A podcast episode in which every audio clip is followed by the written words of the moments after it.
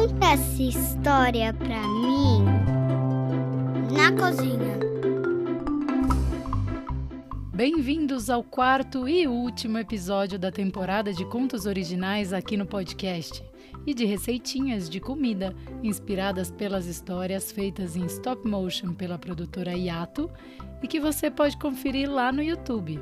E o conto que finaliza essa aventura aqui nossa é O Bonequinho de Massa. Vamos lá?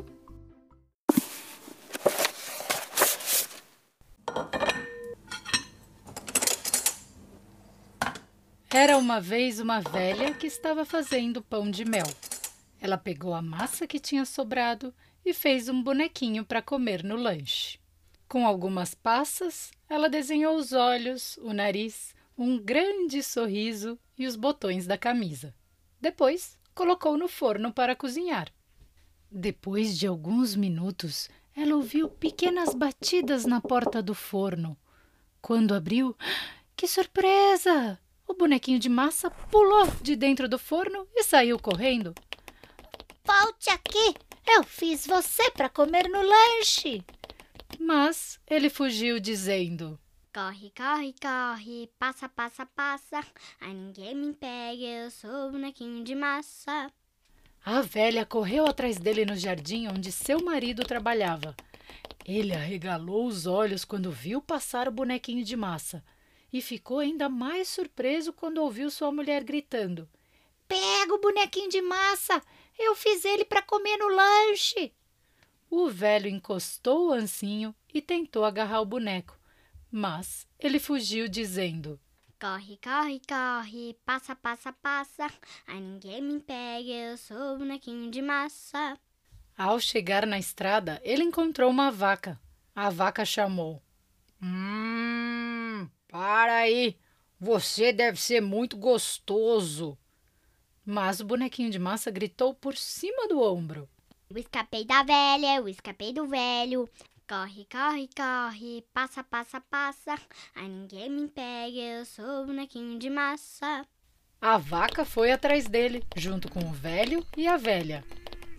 O bonequinho de massa encontrou um cavalo.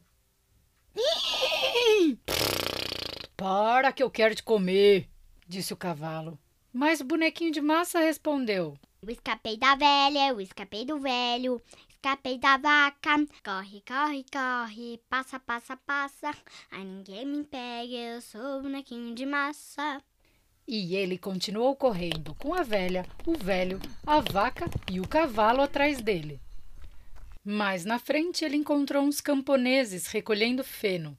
Quando eles sentiram o cheiro gostoso do pão, gritaram: Para aí, bonequinho de massa! Nós queremos te comer! Mas o bonequinho de massa também gritou: Eu escapei da velha, eu escapei do velho, eu escapei da vaca, eu escapei do cavalo. Corre, corre, corre, passa, passa, passa. Ai, ninguém me pega, eu sou o bonequinho de massa. Os camponeses se juntaram ao grupo atrás da velha, do velho, da vaca e do cavalo. Depois, o bonequinho de massa encontrou uma raposa e falou para ela: Corre, corre, corre, passa, passa, passa. Ai, ninguém me pega, eu sou bonequinho de massa.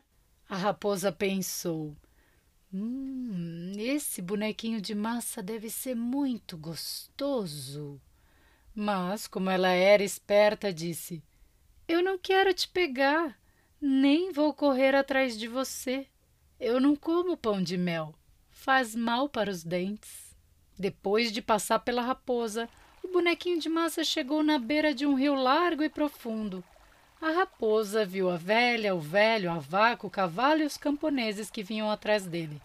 Então ela propôs: Monta nas minhas costas e eu atravesso o rio com você. Você tem certeza que não vai me comer? Perguntou o bonequinho de massa.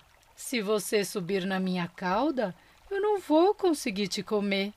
Respondeu a raposa muito esperta. O bonequinho de massa subiu nas costas da raposa.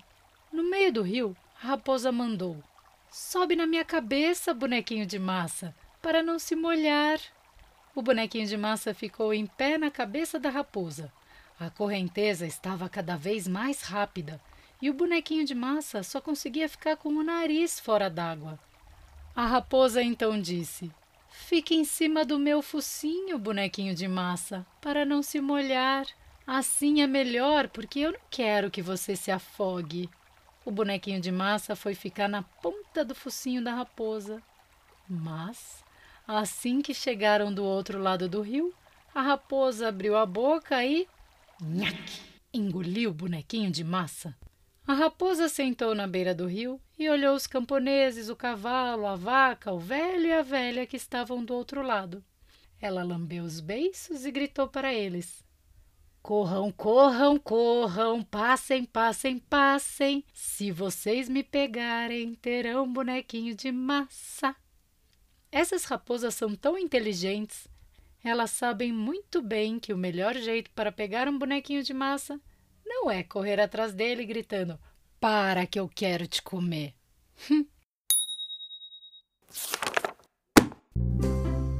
e aí, gostaram? Este é um conto tradicional, desses que foram contados de boca a boca por muitos e muitos anos e que o autor original se perdeu com o tempo. Essa versão que eu li é de um livro de 1998, da editora Salamandra. Então, a gente fica por aqui. E se você gostou dessa temporada, me conta lá no Instagram, arroba conta essa história pra mim. E se você quer mandar um pedido para eu te contar uma história, em breve, retomo as histórias contemporâneas aqui no podcast com o seu pedido, tá bom? Muito obrigada por me escutar, um beijo e até a próxima história. Tchau!